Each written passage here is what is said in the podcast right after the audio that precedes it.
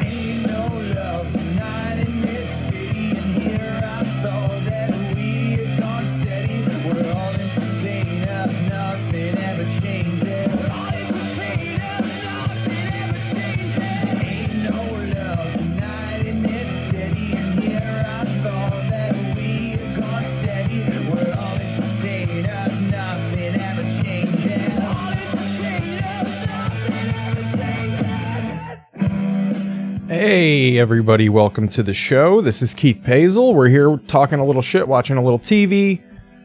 Uh, got the fade, the little fade outs of the World Series here of the old WS. Thank God it doesn't say that in the title, or we'd be yanked already, probably. That's my own mistake. If you're not a longtime listener of the show, what we do is we sit here, we watch TV, and we make fun of the world and ourselves. Let's go. We got uh, I am Lobster Man slash James Bailey in the chat, the president of the motherfucking chat in the house. Uh, but yeah, let's get comfy. I got I got I got the kitchen light on. It has to be on. Uh, we got probably a stack of dirty dishes in full view.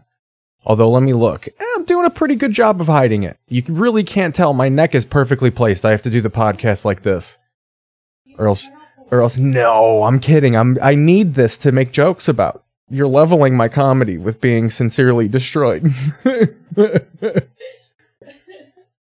Larry's so sincere that sometimes she's like, like we watched this barbarian horror movie, and we're gonna. I'm gonna play clips of it later. This movie's tremendous. So we were watching this movie. Pull up the chat so I can interact with people. Uh, we were watching this movie, and it's about like a mongoloid human being that wants a buh that wants a buh uh, and like snatches people and keeps it in a cave, dug caves with. It's got quite uh, large fingernails. So we'll get into the, you know, the science with Neil deGrasse Tyson later on this podcast. No, that's not true at all. If I just start saying shit, we're gonna have fucking uh, le- founder of WikiLeaks himself, Julian Assange, on the po- the podcast later. Three two count. Fucking tell. Let's go to the game here. I'm fucking yapping enough. We'll go back to the barbarian sincerity later. Three two count backyard. This is a backyard count. Top of the ninth. Three two count. Two outs. And it's a foul ball. You don't anticipate the foul ball when you're doing it in the backyard. Uh, let's go to the main shot two here. We're gonna get you a full view of this at bat of our young man McCormick here. Look at the eyes of Houston. Everybody's probably reveling in this. Philadelphia's up seven nothing. Um, I kind of like the idea that although Houston have been caught cheating so many times, that they still kind of are just like, well, we're still good, so shut the fuck up. Like we're not. They might be cheating a new way, but good on them for finding a new cool way to cheat.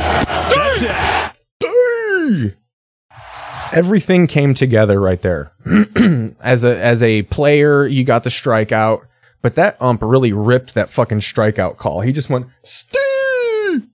You know, you got to think about what your fucking home run call would be, or you, you got what your strikeout call would be, because some guys just go hands. They just go like, huh, and they don't really do anything. Some guys will just like throw one of these. I would fucking throw like a full pitcher's like strikeout. I would be like,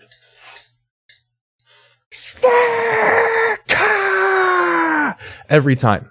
That would be my umpire. Fucking let it rip, dude. Yeah, but fuck Houston.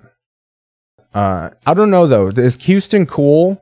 Like aside from the Astros, Larry, should we just fuck Houston? Like, do you not like Houston? Houston's dope.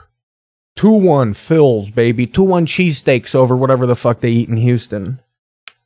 Fucking crawfish. Probably eat a lot of crawfish in Houston. It is right there on on the Gulf. Where's my remote here? So we got that. So back to this Barbarian story as I channel surf. So we're watching Barbarian. It's a pretty terrifying movie. So the spoiler, and we'll watch it later. At the end of the movie, the main character, and this is one of my favorite things of horror movies lately. Put on Rick Steves' Art of Europe as I talk about this. Look at some fucking pain and tit. This is when you get to see the nudity if it's art. Uh so we're watching this movie and they're doing the ending trope that I love that they're doing in horror movies where it kind of just ends. I always had this bit where I wanted to make a movie where 15 minutes in the main character dies and then the credits roll for an hour. And it I, I just want to know how long will people sit there before they realize like oh, it's over. Like the movie was 25 minutes long and now we have 25 minutes of credits and we're staring at a corpse bleed out. Uh, so this barbarian movie, the fucking mongoloid fucking sag, the tits on this thing are just incredible. Is like on top of the main character going buh buh buh buh, and she just pulls a gun and blows this fucking thing's head off, and then gets up and walks away, and the credits roll. And Larry is such a fucking human being that like the credits are rolling, and she goes, "That ending to me was just kind of sad." because it is a totally victimless mongoloid. Like it wasn't the, she. I don't. I don't. She was fourth generation inbred. I've known some people like that. They didn't have quite the set, the the saggiest of tits. Uh, I got a picture of an inbred girl on the back of my computer right now. We photoshopped the. Her name is Mama Januska. Oh, no, not like a real name. I don't even know her real name. I know the family name. But uh, we took her and we took our friend and photoshopped them as a prom picture. You know, and we distributed amount amo- uh, uh, amount amongst. I sound like a fucking hammered person. We distributed amongst friends. Uh, so yeah, this barbarian. It was just hilarious to me that she's just like that made me. And then I thought about it, and I'm like, yeah, you're logically correct. That was, you know, you go find this mongoloid thing, but you couldn't calm it down. The thing is cal- calming the mongoloid down. I'm going the of mice and men defense this thing would have never coexisted in society. No amount of asset shifting or toppling of capitalism would have fixed, I mean, the teeth on this thing. It's amazing to me that the human body in these situations, because the mongoloid, what? Oh yeah, there's a Larry's twitching a fucking council meeting over here. Essentially, she's live streaming council meetings for her job. Someone's getting censured which to me which to me would just mean like i wish censured meant like you were required to go fuck yourself that would be hilarious uh it is on hbo max barbarian um it's pretty fucking good we'll watch it but yeah we watched fresh we watched that movie fresh with sebastian stan um took a few minutes to get used to him being a fucking murderer uh, but it worked. That movie was good. We'll watch the pieces of that one too. Um, uh, let's fucking talk about some NFL trades though. Let me let's find something to watch. Let's fucking really get into it. What do we got here? What has Rick Steves got for us? Art and partying under the stars. This is kind of one of those things where aside from this is where the ego gets involved because everyone should just want to do what Rick Steves that may does. sound silly, but with every visit, He's got a little bit of sass to his voice, but he just fucking narrates shit about Europe. Other people do the work. They go out to these fucking places that are behind iron curtains still. And he really does war torn shit. Young artist named Look at Rick Steves. That's like a guy who gets upset that your library books are late. Stark realism. He lived hard and spent much of his life running from the law. Don't I know about living hard and running from the law? with stark lighting, Rick Steves probably has many a tale in a pub. shadows, You had to watch Rick Steves in travel geography tourist class. Is that for your hotel thing? So they're showing Rick Steves in in college courses. Wonder if he's getting a little bit of nip on that financially. Saints with bald, wrinkled You know, they show my programs in institutions across this great country when he's picking up a little fucking male trim. I don't think Rick Steves fucking munches carpet. I think Cupid hit him with the different arrow. a restless energy. Dude, I don't mind this PBS shit either. This is the best kind of TV. Like, if you're really wanting to fucking riff out a good three hour podcast, I think PBS offers you the best solutions. That man has a vagina. Sassy teenager. The lighting is stark and dramatic. The lighting is sexy, stark. It makes me hard. The question is that a vagina? Was it removed? Is it a penis that's been hollowed out? It's Ooh, that guy's got a third eye. Caravaggio himself. Is he murdered? Oh, that's a severed head for sure. In the same generation, farther north here in Belgium, the most prolific and influential Baroque painter was Peter Paul Rubens, a favorite. I love an accent that you can't place. Sounds Canadian, but he's been in Europe a shitload, so he's probably sucked. He's probably Madonna'd a few fucking accents. Rubens exemplified Madonna moved to Germany for like nine months, and then she came back and was like, I have traveled across this great land, and I have seen many of many a creature and human.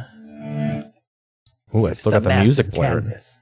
When it was just about Turn done, that off Rubens there. would come back in and give it what they called the fury of the brush. A little twinkle in the eye, a little glimmer the there, brush. a little light there. When he was satisfied, another Rubens The fury of the brush. My fury of the brush is something a little different as I place it in any orifice really, my mouth or the the other one, the back mouth. And I really just go to town with anything that's behind me or in front of me. hunts, and especially fleshy Dude, you don't want to get behind uh, Rick Steves when he loses his cool. He goes fucking straight Chris Berman on all those fools probably. composition. Rubens could I said decaf, you son of a bitch. You know what happens when I get flighty, I get violent. You wouldn't like me when I'm flighty. He's like a sassy fucking Bruce Banner. crash a party of nymphs. The action unfolds as satyrs chase I'm a different kind of nymph. Foe. horrible Christian. This painting, while might elicit questions in some people, just makes me really randy. Although he's fucking classy, so he calls it getting Randall. I'm so Randall, Randall. to save the day. In his Baroque take on this classical theme, Rubens amp Hell yeah, you got an A in that class. Fucking Steve's got you through. amid a flower You need to thank Rick Steves right here now on the chat so it's in paper. and rippling curves. With graceful Rippling curves, yeah, it looks like a giant baby. rhythmic line echoed by the meaningful glances they exchange. So pale. One grace is Which means because, like, I doubt they actually saw it. Like, that means they want, like, art always shows the desire. It means nerds desired women that were that pale. Like, that was, I want her to look like a big pudgy cloud. adoring gazes. The wise men up one way, the angels down the other What are else do we directed to the Starting to peter of the out on Steve's. A radiant baby Jesus. Ooh, a radiant baby Artists Jesus. certainly knew how to satisfy their Ooh, patrons. Cuomo's on. What is this fucking guy Whose Nation lives, reporting from communities large and small, It's not with commercial. journalists who live there. Oh, Cuomo, hey. See if we got any local news situation happening. What's going on locally in Los Angeles? heart disease and died too young. Another goddamn In Congress, commercial. Mike Garcia took thousands of dollars. I guess we could talk about some trades. Big trades in the NFL happening. Um, my Bears fucking hit it out of the park. I mean, there were some p- people stuck in the past in Chicago that were a little sore that we got rid of defensive pieces, and I understand it. When you fucking really empty out your defense, you are conceding that, like, okay, we're probably going to give up a shitload of points for the rest of the year. But that means to me that they at least think that Fields is capable of keeping up with how much the defense is going to get roughed up uh, here over the next few weeks. But they traded away Roquan Smith. Uh, yeah, just pudgy, naked cloud that has no uh, eye. Well, she could probably an albino. They at least were picked up on that. That the albinos have very, they have the eyes of a deaf person. Um, Which I don't, oh, here we go. may sound like a dream come true for some. But in China, it Yeah. wasn't fun for thousands of guests caught up in a COVID shutdown. Tonight, KCAL 9's MTS top. Yeah, dude, China is still shut the fuck down, dude. They're COVID negative zero over there. Rushed to get out of Shanghai's Disneyland resort. That's hilarious that China's so hardcore that like in most places they'll play you a little jingle jangle when they want you out of the store. Uh yeah, we'll get into the trades, but I'm but uh I think that'd be hilarious if they just fucking instead of playing a jingle and warning you that it's closing time, they just lock you down inside. That'd be so Chinese. Uh yeah, but the Bears did win. I feel like they won the Roquan Smith trade as far as what they got for him. Uh, I do, I would, I would have liked them to use the Ravens pick to get Chase Claypool. So they traded a second round pick for Ch- uh, Chase Claypool, who two years ago they were calling him Mapletron because he's Canadian and huge. He was fucking killing it. Uh, without Ben Roethlisberger has struggled a little bit, but the Steelers don't have a fucking quarterback, and I think their offense isn't really a vertical type of thing. I don't think they got that Matt Canada fella at offensive coordinator anymore. Um, but they did use their own second round pick, which is going to be a high one. Unless, here's my unless with that. Um, he was saying in the chat, and the trade, uh, and then trade the pick to the Steelers for an okay wide receiver. He had a great rookie season, but has been mediocre. He was, that's with, ooh, let me get the TV right here.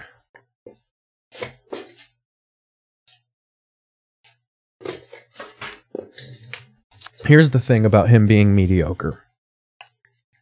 He was mediocre on the Steelers.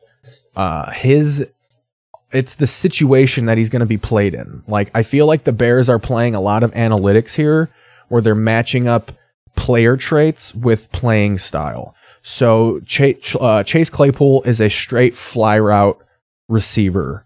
Uh, good for going up in the air and grabbing 50-50 balls. And that's kind of Justin Fields' bread and butter. That's what he loves to do. He loves to roll out of the pocket and fucking launch that fucker downfield and just let him to go up. I think this also, and they reaffirmed this on the radio today in Chicago, this uh, moves Mooney over into the slot, and that's always dangerous when you got a little small, fast guy in the slot. I think it'll it's perfect for what the Bears do. I would have liked them to use their own pick, like I said, because if all things go right and the Bears do give up a shitload of points now that they've hollowed out their defense, uh, that'll be a top 10 pick. Um, now, the thing of, I was going to say the big if, is if Fields can ball out and win you a few games, then, you know, it might be closer to that Baltimore pick anyway. And really, once you get into that late second round, you're starting to flip coins in the air uh, anyway. So I think right now it is kind of like a, eh, that's a lot just to get a guy who's 6'4 and 240, but he's so fast. And I just think what he does, the Steelers stopped doing. Um, I mean, his first two years, he had 800 yards receiving. Like, I know you want to get that thou, you want to get that 1G. Um, but Ben Roethlisberger was at the end of his career. Um, but the intangibles, uh, I'm excited about it. And I'm just excited for the, the shift. You know, if it doesn't work out, it's fine. It's kind of like when, uh, Ryan Pace drafted Kevin White. Like you kind of knew right away, like, all right, but we were kind of excited, like, okay, they're drafting a wide receiver. Like it definitely shows a shift in uh the the mindset of the Chicago Bears of like, yeah, let's trade away some of our defensive pieces to either this year or next year, shore up some offense. I think this definitely means that they're all in on Justin Fields. Uh by them saying, like, let's get a guy that on paper should be balling isn't really in a good situation where he's at right now, but we can put him in a good situation with our great quarterback, uh, and we'll let it fucking rip. Um, Falcons traded Calvin Ridley. Let's go over some of these trades here. Um, NFL trade. Listen to the tube while I Google. school that has these kinds of things happen. Patricia Menjivar says she couldn't believe what her son told her when she picked him up from Granada Hills Charter School Monday. But He heard that um, a student had gotten hurt on campus and that there was a lot of blood and that's all the information he knew. The victim's family says the attack happened. So he didn't see shit. So your kid is snitching, is what you're saying. So your kid didn't see shit, is what you're saying. Uh, I absolutely yes, they should go for Saquon Barkley. I do think that Daboll's gonna lock him down uh, in the off season because I think Dable is seeing that that is kind of the well with which that they're drinking from right now. I think Daniel Jones, although he's getting stuff out of him, uh, is going to be on the way out. He's going to go the way of this fucking poor kid who got bludgeoned at school here. Most of her teeth fell Uh, out. School police say Most of her teeth fell out. Los Angeles school police, that's fucking insane, dude. They have their own police force and tanks. And then they're like, why are there so many homeless people? Because you're spending all the money on tanks and police for the school. In the classroom. I reached out to the And it's not like the regular police are policing all the supposed crime downtown, all the needles and the and the porta potties that Tony Hinchcliffe is talking about. Parents, students, and staff. So yeah, let's get back into these trades here. Let me get switch the fucking camera over for you guys. Um What if that was fucking me just the rest of the show just me going That's like an alone, but you like you're around people in a waiting room and you don't want to seem like you're fucking a psycho and just stare, so you do that like start whistling, work it into a full on fucking sing off. You guys start flash dancing. Victims not pay the ransom demands in ransomware attacks like the one Ransomware attacks. in September. I do gotta say, in general, I've been getting a big increase in emails being like, hey, you want a gift card? Or like, Keith, it's me. And I'm like, like, is this a new wave of people that have discovered online scamming? Like, it really, like, I feel like online scamming has come out with its new iPhone 6. Like, I feel like when the iPhone 6 came out, that's when it was like, all right, we got some new shit. Like, there's my dad's been getting hit with like, he gets called all day. With supermarket guru Phil Lempert to see how to save money at the store. He says first Phil Lempert, just the last name. in the produce section. Nothing else in my life is limp, not my financial status. in a better mood. And what that means is we're going to spend more money. A supermarket guru. Supermarket guru can't afford a tie to go along with that fucking Jay Leno jean shirt. To buy, pay attention to the fine print. This is only five forty nine. You get sixteen ounces. This is four ninety nine. You only get. All right, here we go. This is four ninety nine, and this he just starts eating them. And these you can just walk around and eat.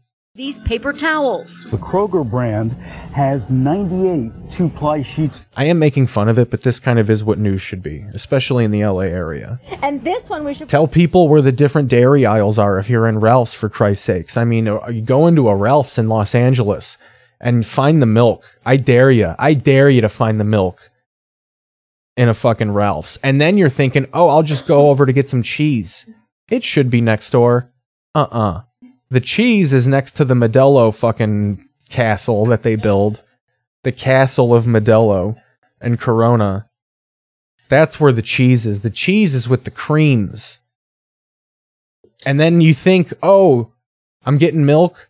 Let me just reach over and grab some coffee creamer. Nope, that's with the fucking juices or some shit. Like, it's a mess in Ralph's. I need to get Ralph on the fucking horn immediately.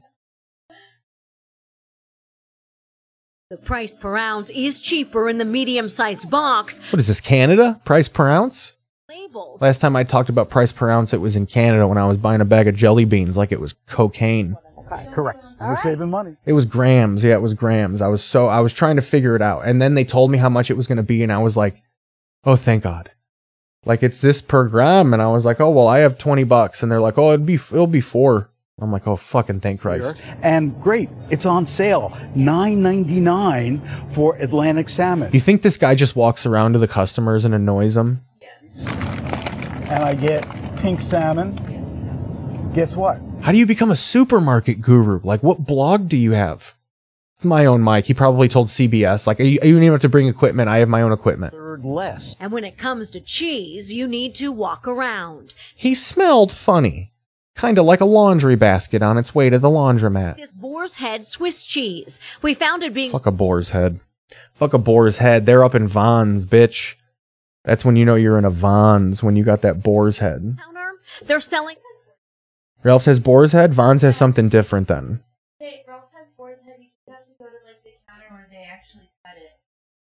Yeah, yeah, and sp- and really get into it with the fucking those deli people. Just fucking really talk to you.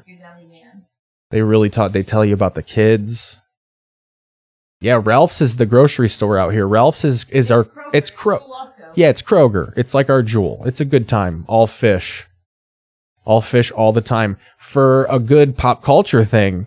So if you guys have ever seen the Little Rascals movie, where they're running through that movie takes place in straight up downtown LA. It's kind of one of the coolest things about the movie. Now those are city kids, dude.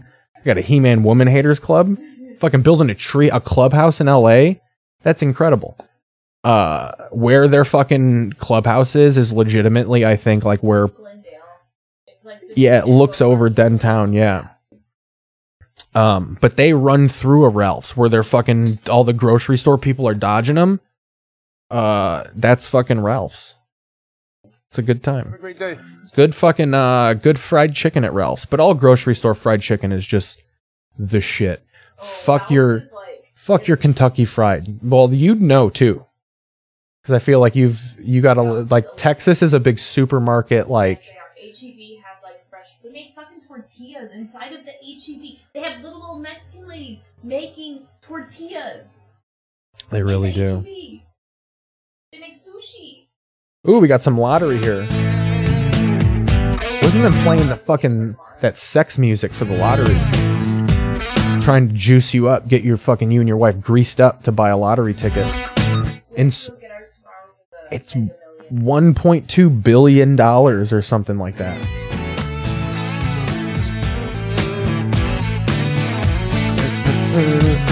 Impregnate your wife so she's not mad that you lose the house. Hell yeah, Chicago accent. Um, okay, so let's go over these trades here.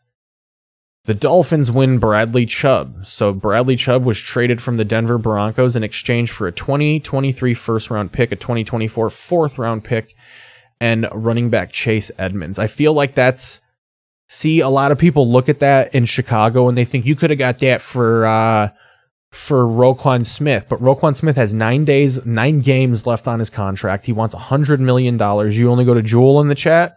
That's fair. Sturdiest bags. That's just some. I don't know if that's true. That's some horse shit. That's someone from the Midwest. I I know a guy who works in a factory. They put saline in the bags. Um. So, but you weren't gonna toss Roquan Smith for what they got for Bradley Chubb. Don't be a fucking delusional ass. Um, and then the Bears used one of, like I said, one of the second round picks that they got from the Ravens for Roquan Smith to pick up Chase Claypool, which my favorite thing, and we're going to go to that. That's going to be the focus of this. Is the Bears getting Chase Claypool made Packers fans fucking furious. And I was here for every goddamn second of it because I put up with so much bullshit anytime the Bears make a dumb move, which they do. I'm not saying they don't. They've done it. I'm logging in. I'm logging into Twitter. not letting you see my password. Thank God it's dotted out. fiscal welfare of our entire state. Vote no on Prop 30.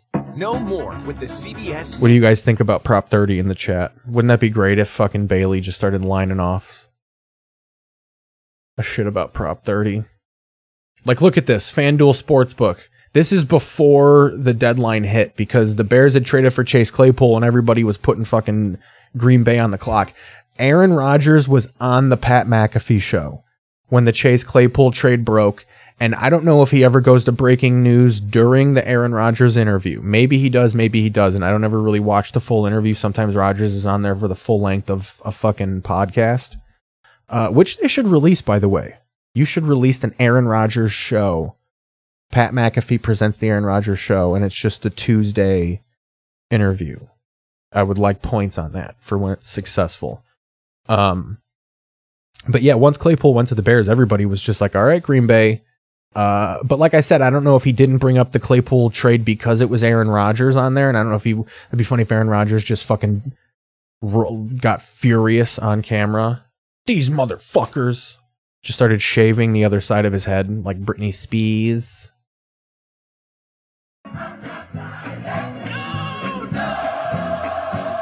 Like, look at all these memes. This is fucking got a church singing the Packers to Aaron Rodgers at the trade deadline. Nothing.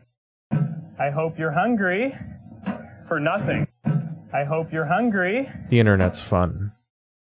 So yeah, that's people doing a little roast. The trade deadline is fun for literally everyone except Packer fans. Let's look at the latest here. What's the latest buzz?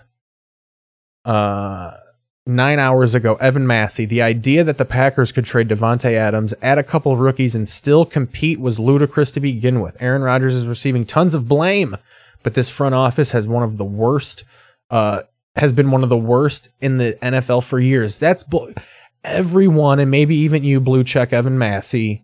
Everyone has been given Gutekunst and the fucking Packers front office credit for years for fucking building winners and always having high draft picks because they're always contending. Um, and this guy quoted that and said, My favorite memory is when everyone shit on the Packers for not drafting rookie receivers. Now they draft them. It's malpractice. It's malpractice. Um, let's go here. Last year's trade deadline, the Packers failed to find a WR2. That's what I love too, is people using their Madden GM talk. I can't believe in the entire draft room they couldn't find an entire WR2 on the grid. Like they talk like they're fucking. Who the hell is Mel Kiper? Uh, Packers fans just don't want to admit we're done. This is two minutes ago, and replying to Bill Huber, NFL, who apparently writes for the Packers. Uh, what's that? What's the connection to that tweet? Let's go to the original tweet. So Bill, Bill Huber tweeted an hour ago the Packers had a chance to help their team today. Oh yeah, so that's what's good about the Claypool trade too, is the Bears swooped in on the Packers. Um. Oh yeah, and the Rams didn't trade Akers. Bailey, a Rams fan in the chat, is glad. So I heard that David Montgomery was going to get swung to the Rams for a fifth round pick and Cam Akers. I would have been happy with that too, because Cam Akers is a little explosive back, good at catching passes. David Montgomery, I just don't think fits what the Bears do. So I don't think they. I think they should have traded him. I don't think they're going to sign him. Maybe they do. Maybe he learns how to not cause himself CTE and run around. Look at those eyes. Look at those sad, depressed fucking eyes. And I really do think Aaron Rodgers has developed a bit of the, the Bell's palsy. Got a little bit of a droopy face side on the left side of the face. Eating all that mud with fucking Shailene Woodley has caused paralysis on the left side of my face. I swallowed a slug and it embedded itself into the left side of my face, and it's just not been the same ever since. But I can still read defense. Um, so, uh, and they did not, whether you agree or disagree, today's decision was emblematic of their way of doing business. With that, Aaron Rodgers' fate as a one time Super Bowl champion might have been sealed. I think he'll go off and fucking swindle. Oh, so you fucking, uh, you want him gone. That's fine. We would have taken him. I just more want Mon- to get something for David Montgomery. Uh, and then so this guy replies to that, uh, and this guy wrote an article for SI suggesting that the Packers Super Bowl window is closed and that Rodgers on the way out. That's probably true. He'll be off. Uh, you know, who would need a quarterback? The Broncos were that team. Maybe the Bronco or the the Bucks will go after Rodgers after Brady hangs him up, hangs up them beats. Maybe the Texans. Although I don't know. Maybe the 49ers after Jim cuz Jimmy G I think is going to go. Like I think he's going to do well this season and then I think he's going to say like, "Ha, suck it. You didn't want me. You're just fucking threw me on the field cuz your bust ass quarterback broke his ankle." And then I think he'll leave and Aaron Rodgers will get picked up by the 49ers. Uh, so Dylan Clark, Packers fans just don't want to admit we're done. Me included. BC, it sucks. Today was the nail in the coffin. The dagger. Front office knew we didn't have it uh, this year, and Rodgers is prob done this year. So why make? That's when you know this guy had so much more to say when he's starting to eliminate words into single letters. Uh, when you're historically a draft and develop team, rebuild starts. Sad emoji, and then he went on. We're gonna have to get used to being mediocre for a while. Yeah, me, at least it'll be mediocre. You might have to get used to having a couple of shitty seasons. See, that's the entitlement of these Packer fans. Mediocre for a while. No, you guys are gonna be dog shit, dude. Once Rodgers goes, you're fucking done. Uh, I'm just trying to encourage my bro, a super duper Packers fan who insists they'll lose to the Lions next week. Uh, I hope that happens. So yeah, Packers fans are absolutely losing their fucking minds on Twitter. And I'm here for all of it. It's a very unique uh, time of the year. Floor is kept busy in the I'm gonna kitchen channel with surf hungry a little bit customers here. lined up and ready for lunch. The increased business is Get to the also a 100s, the meat of what's on television. Ooh, a little basketball while we talk about stuff. Let's watch a little. B ball while we talk about a little F ball. Prop one. Um, so yeah. The Jets got James Robinson, but that's not deadline shit. Oh yeah, Hockenson to the Vikings. That's good for Crow. And apparently they wanted to draft TJ Hockenson. Uh yeah, the Bills handled the fucking pack. Uh, although they kind of let them get back into it, there was a bit of a, a lot of people were saying the Packers got a moral victory in that loss because I think they were down like 27 to like 3 and then they got it to 10 points. Um, that's when you know Rodgers is chipping off a little bit because I remember as early as 2018, if you had a 30 point lead on the Packers, it was usually because you knocked Aaron Rodgers out of the game and then he comes back in, in the third quarter and rolls off fucking 37 unanswered points. Like the guy did have some sort of unvaccinated magic that he was working with. Fast break finding Devin Booker Ooh, they really did make it to where he's rapping. down a three Sounds like he's rapping his analysis. with Forrest already in the third quarter. Nine for the game. The Suns always had the best fucking court in basketball. That fucking sun blowing out in center court. They got a goddamn gorilla that does fucking flips at halftime. It's a good time. It's a good ass time. Uh yeah, so that's that. That's NFL a trade deadline stuff. I guess we can let's talk let's see what Colin had to say about it. Colin was Colin's finally getting on my bears. Colin's starting to be kind of like we like him on this show. He does pivot like a motherfucker. But he does kind of own it. It's just like a subtle pivot. Let's go to this channel here. The illegal Colin channels pull better clips than his fucking regular channel. So here we go. Boom. Ooh, see? That's how you know how much of a nerd I am. I've watched this clip like four times today. Because I enjoy hearing people talk positively about the Bears. I've had my whole life has been nothing but people just talking straight ass about the Chicago Bears. And I take it like a champ. A lot of it is very funny. I join into it. It's not like you got a bunch of people, delusional ass people living in the Chicagoland area that don't know that the Bears are terrible and don't do offense. So when they do something nice and they have kind of one of those culture shifting moments where you're like, oh, they're getting on board with the modern NFL. Uh, it's nice to fucking uh, to hear people be like, oh, I can't really shit on this. Um, let me find it here. Although I do, it's a little clickbaity. Like they'll name it Colin Cowherd report. Bears trade second round pick for the Steelers, and then it's a eight minute out of eight minutes out of the thirteen minutes is they're not even fucking talking about it. So here we go. Colin Cowherd talking about the Bears making moves at the deadline. Go this morning, as of this morning, had a first, two seconds, a third, two fours, two fifths. So now they're saying, we'll give you one of our seconds. We got a second for Roquan Smith. We'll give one of those things up. We'll still have a second, and we're going to give our quarterback, whether he's a one or not, Darnell Mooney and Chase Claypool and Cole Kmet and Armstrong. All right. Now that's fair. So now next year, you got to go draft another receiver. But now we have two guys that have been in the league and a tight end that's been in the league and a running. Uh, by the way, they have a Herbert. They have a backup running. He gets back. fucking wet in the mouth talking about draft picks. He got two fourths, two sticks, and a blah blah. He's probably dude. Collins probably on the spectrum. The spectrum, fucking spectrum, uh, charter, AT and T, dish, satellite.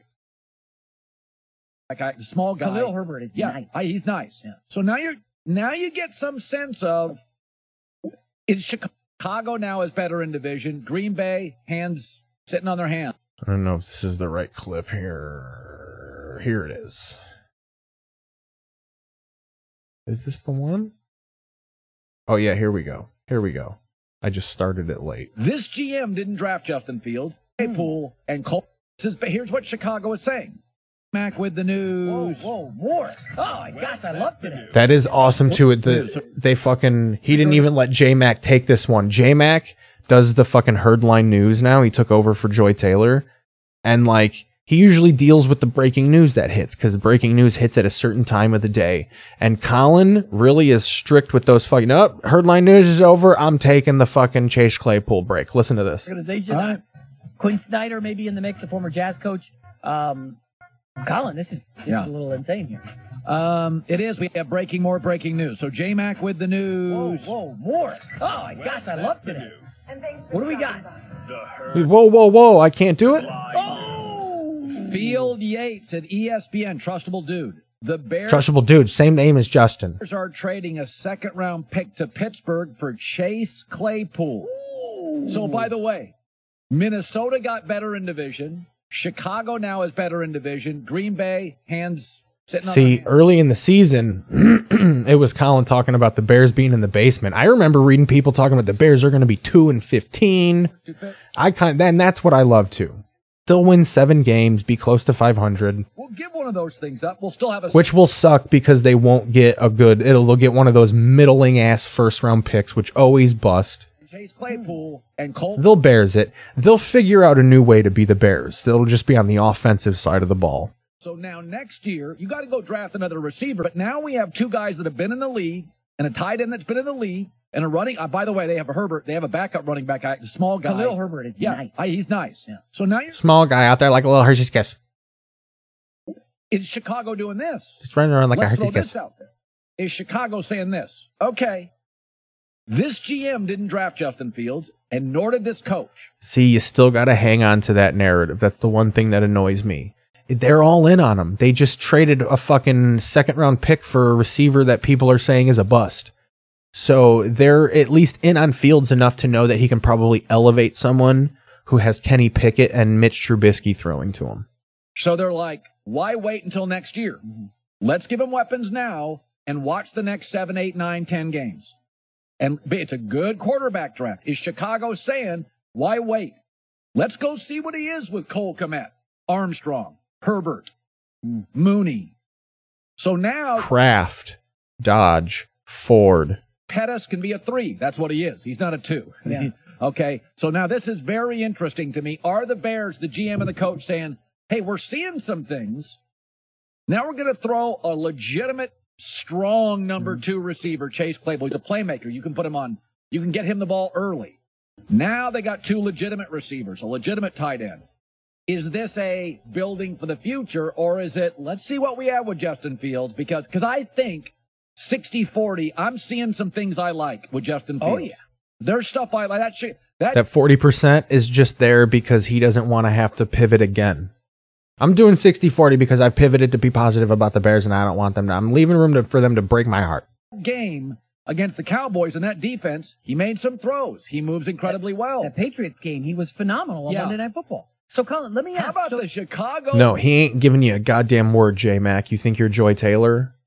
Why don't you get a set of joys?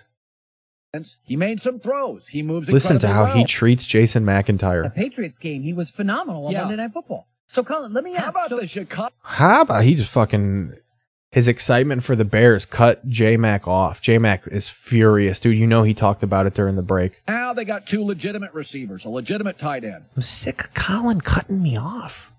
God, Is this I have three kids. He only has two. a building for the future? I don't know how many children J Mac has. I do know that they exist because they talk about them. Or, or is it, let's see what we have with Justin Fields? Because cause I think 60 40. So now I'm excited he gets about the things I like Bears. with Justin Oh, yeah.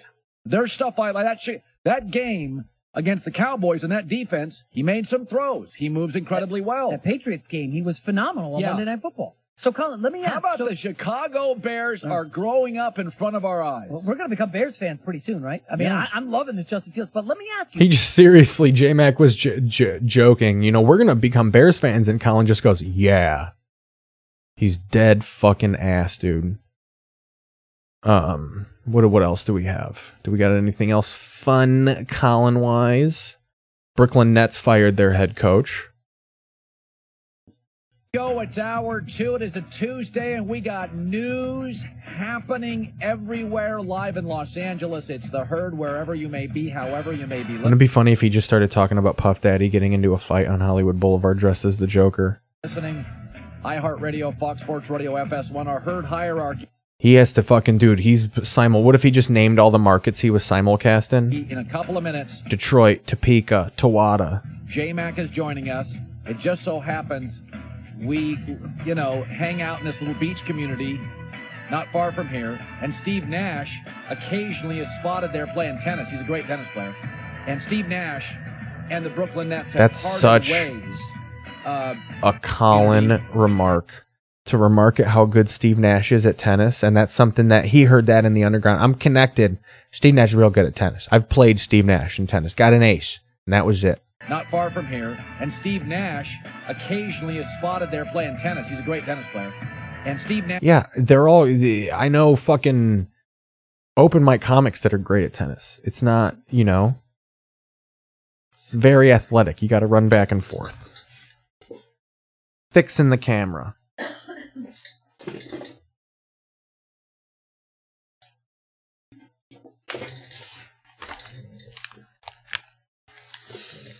How's the show been, by the way? I feel like this has been a good show. I feel like this has been a kick ass fucking time. and the Brooklyn Nets have parted ways.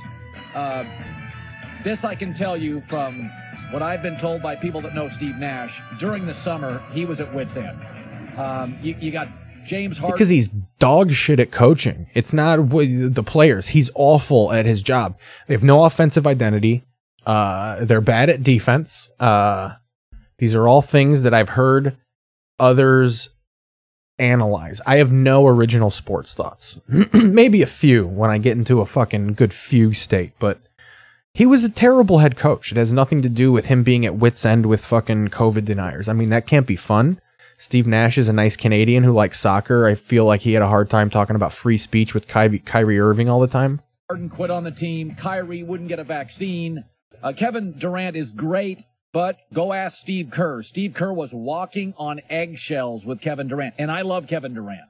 But Kevin is prickly and and difficult, and Well, Steve Kevin Kerr Durant- with him, and the, and and Definitely can't walk on eggshells. He's six foot ten. And said, "Me or Nash, choose one." Although he's got very thin, very skinny appendages. denial, but it was true.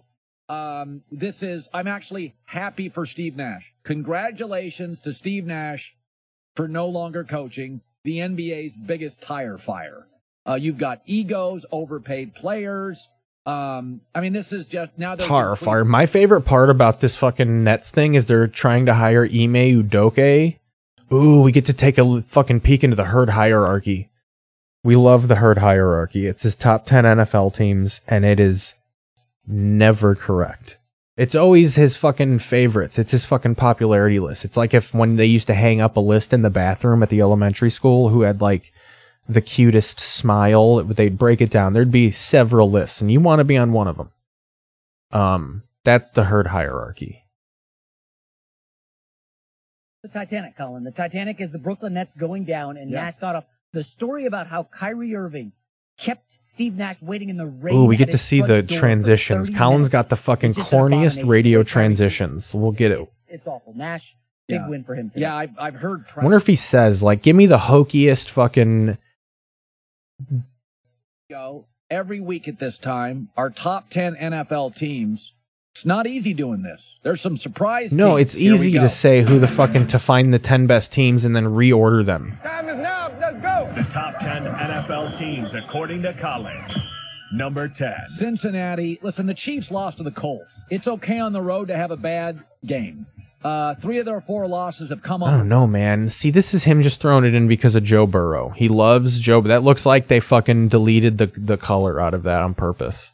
That Those fucking black and white Bengal jerseys. It makes me feel like there's something wrong with my eyes. That like I'm I can't see color. But listen, they Cleveland owns them, and it's just one of those things where Myles Garrett right now, the Bengals don't have the personnel to block him. Uh, J Mac and I both thought Cleveland would give him trouble last night. They did, but don't J Mac's like I didn't say anything. Don't drag me into your fucking opinions. every year where you just Though I do think him and J Mac do talk because they reference text to each other all the time. I don't think Joy and Colin texted with each other. You try and text Joy Taylor while she's fucking schwitzing. I dare you. He's throwing the Seahawks at number nine because he's got this fucking hard on. We got to find this clip. I got to find this in my fucking library because this is worth it. History. Um, fuck. I gotta find it. He has been cheesing so fucking hard um, over Shane Waldron, the offensive coordinator for the Seahawks. Shane Waldron's gonna get an offensive job. He's gonna get a job. Um, Belichick. I might just have to fucking Google it. Colin Cowherd, Shane Waldron, which uh Bailey, that's a Rams guy. He was the Rams quarterback coach. Uh here we fucking go. NFL.com, uh, Russell Wilson almost handpicked Waldron because he saw the Rams in the division doing cool stuff. Oh, we Oh, no, no. I would love to know who had more input in the offensive coordinators. He hit. Here we So go. he's gonna have a rookie. It'd be interesting to Look how see him get a fucking home run. excited J Mac did the thing where he planted a fucking an opinion into Colin's head. Like Colin J Mac said something and Colin misinterpreted it. So this is going to start with Jason McIntyre opining that w- when Nathaniel Hackett like Nathaniel Hackett's going to go be an offensive coordinator somewhere and he's going to be fine. Like this failure as a head coach is not going to hurt him. He's going to be an offensive coordinator and be successful at his job. But he started that point by pointing out that, you know, Russell Wilson can pick a new offensive coordinator. He picked Shane Waldron in Seattle and he's killing it right now. And that, cause Colin loves the coaching carousel. Colin loves anointing the new coordinator who's uh, like the next head coach. So the second J Mac said like, "Hey, this Shane Waldron guy's killing it with Seattle," Colin fucking almost creams his jeans and fucking just takes it from J Mac, and it was is wrong. You got a blackjack. So is Pete thinking before the trade deadline? Oh, you mean Shane Waldron? Waldron, yeah, he's Here we go. The O line's bad. Their best running back is out. They're probably outside of Courtland Sutton. They're going to move Jerry Jeudy. I don't think it's solvable unless You you remember yesterday when you talked about Shane Waldron, the Seattle offensive coordinator? Yeah. He's doing awesome. He was with Russ last year. That was Russ's guy. He's excelling now that Russ is gone. I bet you Nathaniel Hackett goes somewhere next year. Somebody's going to hire. him. See, he says, I bet you Nathaniel Hackett goes somewhere next year. So I think J Mac might have been maybe saying, hey, Waldron comes over and becomes the head coach of the Broncos. But now Colin, now because of this little talk, Colin will be stumping for Shane Waldron as like the next big offensive genius. The Like these are how the this is big stuff. The, we're seeing the start of a pivot because if because Waldron could be the next Nathaniel Hackett. You don't know if he's going to be a good head coach. agree. Uh, Shane Waldron. You mean Shane Waldron? Waldron, yeah, Yeah, he's He- gonna get a Seattle, job. He's doing great. But Nathaniel Hackett, when he gets Even J, like J Mac fucking like yeah yeah he's gonna be great. Waldron wasn't a part of this point. Colin, look at that face. Look at let me zoom in on this for you. Look at these eyes right here. Like look how focused in on it. Like the second now he's only thinking Waldron. J Mac is making this point about how Nathaniel Hackett's gonna go on to have a good career. But all Colin is thinking now is Shane Waldron, offensive coach, Rams, McVay, spread, coaching tree. fired in Denver, is going to go somewhere, be an offensive coordinator, and he's going to do a good job next year. No spotlight, none of this Russell Wilson business. Let me. This is. I got to. Shane Wal- We see when this is when he first gets the Shane Waldron, and then Colin is is autistic the rest of the time, thinking about trains. that Russ is gone. I bet you Nathaniel Hackett goes somewhere next year. Somebody's going to hire. him. Come on, he's got the pedigree. Uh, Shane family. Waldron. You mean Shane Waldron? Waldron, yeah, Yeah, he's gonna get a yeah, job. He's doing great. But Nathaniel Hackett, when he gets fired in Denver, is going to go somewhere, be an offensive coordinator, and he's going to do a good job next year. No spotlight, none of this Russell Wilson business. Uh, Russ, Here- this is interesting. This is a really interesting point you bring up. He didn't bring up the point. You're creating the point. This is an interesting point you bring up. This is interesting. You said something, and I'm going to say something completely different. So Shane Waldron is rejuvenating Geno Smith's career. Yeah. He's going to get a head coaching offer. Absolutely. probably get a, an interview at least, yeah. Absolutely. First of all, he was Look at how disgusted he was with that assertion. He's like, Are you kidding me, McIntyre? Look at this. It's like he laid a turd. I think Colin is shitting during the show, and he just dropped a hard one here. Look at this. career. Yeah. He's going to get a head coaching offer. Absolutely. Probably get a, an interview at least, yeah. Absolutely. First of all, he was a home run with the Drop Rams. down. Home run with Geno Smith. He's getting a job. Was he a home run with the he- Rams? There's going to be eight openings. You know that. I like the idea. Well, he was the quarterbacks coach, I think, for. No, because Stafford was gone. So he wasn't like, how do you know he was a home, run? with Geno Smith. Rejuven- That's how fucking much dick he sucks of fucking McVay in this coaching tree is like, just because he was on the Rams and got a head coaching job doesn't mean he was a home run with the Rams. It means Russell Wilson saw the cool shit the Rams were doing and was like, hey, get me one of those guys. And they did. Rejuvenating Geno Smith's career. Yeah. He's going to get a head coaching offer. Absolutely. Probably get a, an interview at least, yeah. Absolutely. First of all, he was a home run with the Rams, home run with Geno Smith. He's getting a job. Okay, he there's going to be eight openings. You know that.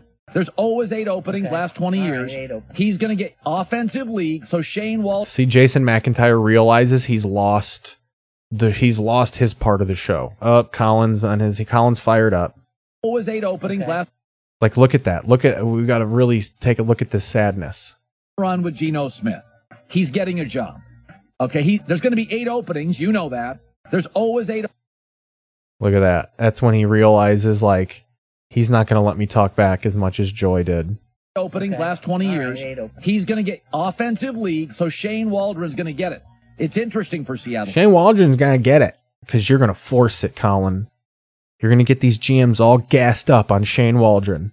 Pete Carroll's too smart not to know that. Pete probably, who shuffled through a lot of OC. See, like, look at Heath. Colin has thought about this opinion for legitimately 10 seconds, and look how deep it is already. It really is impressive with how deep he gets into a hole. Seattle. Pete Carroll's too smart not to know that. Pete probably, who Not to know what? He doesn't know that his coach is going to become a fucking coordinator, a head coach. No, like, Colin just assumes that everyone knows, like, oh, my coordinator's doing good. People are going to interview him. You could deny the interview. shuffled through a lot of OCs, hit a home run. He got a blackjack. So is Pete thinking before the trade deadline? We may want to. Seattle's got two first round picks, two second round picks, two fourth round picks. It'd be interesting to see if Seattle would give up a pick or two to get a real playmaker for their defense. Pete, Like, make a run to the playoffs. Pete, listen, Pete knows How many times he says Pete right there? their defense. Pete, make a run to the playoffs. Pete, listen, Pete knows. That's a drop. Pete, Pete, Pete. It was like someone named Pete was tickling his feet and he was trying to get him to stop without saying, Hey, Pete's tickling my feet. Next year he's going to have a rookie quarterback and no no Shane Waldron. So Pete's had a, a mixed bag of offensive coordinators. He hit the lotto. Well, that kid I- ain't sitting around for three years in Seattle. Are you friendly with Four Schneider, years. the Seattle uh, No, I don't- GM no, at no, no. I would love to know who had more input in the OC, Russell Wilson or Pete Carroll. Because remember, if you read articles out there, NFL.com, uh, Russell Wilson almost handpicked Waldron because he saw the Rams in the division doing cool stuff. Oh, we need to bring that over here. And See, J Mac stole my thought, you know? It's not that I've seen this clip seven times on the fucking 20 bus going across Wilshire Boulevard. they didn't really could dial up the good plays last year. All right, moving on. Uh, the New England Patriots, are, they're going to start Mac Jones at quarterback Sunday against the Jets. Mac took about 90% of They're moving on, we're moving Wednesday on. and is not listed on the injury report. So now we can go back to Colin Cowherd. hour two. It is a Tuesday. Um, now we go back to the herd hierarchy. See, I caught They caught got to get that O line fixed on the edges. They they have helped it on the interior. Now they got the Panthers a bye and the Steelers coming up. They're going to be fine. Yeah, Pete Carroll's 72. He doesn't know shit. Pete Carroll only knows fucking what is around him and his peripheral vision. Shane? Who's Shane? Listen, they Cleveland owns them, and it's just one of those things where Myles Garrett right now the Bengals don't have the personnel All right, so in yeah. the league in scoring. They had the best draft I can recall in years. Listen, are So with that said, so now he's got the Seahawks at number nine in his in his top ten herd hierarchy. Let's see if he adds Shane Waldron to this mix. the Seahawks a good story or a good team? I don't know, but they're number four in the league in scoring. They had the best draft I can recall in years. Two tackles, star running back, star corner, star pass rusher, or semi-star. Yeah, J Mac has the perfect voice to be reading a radio promo. They have 14 sacks over the last three weeks. They lead the NFL.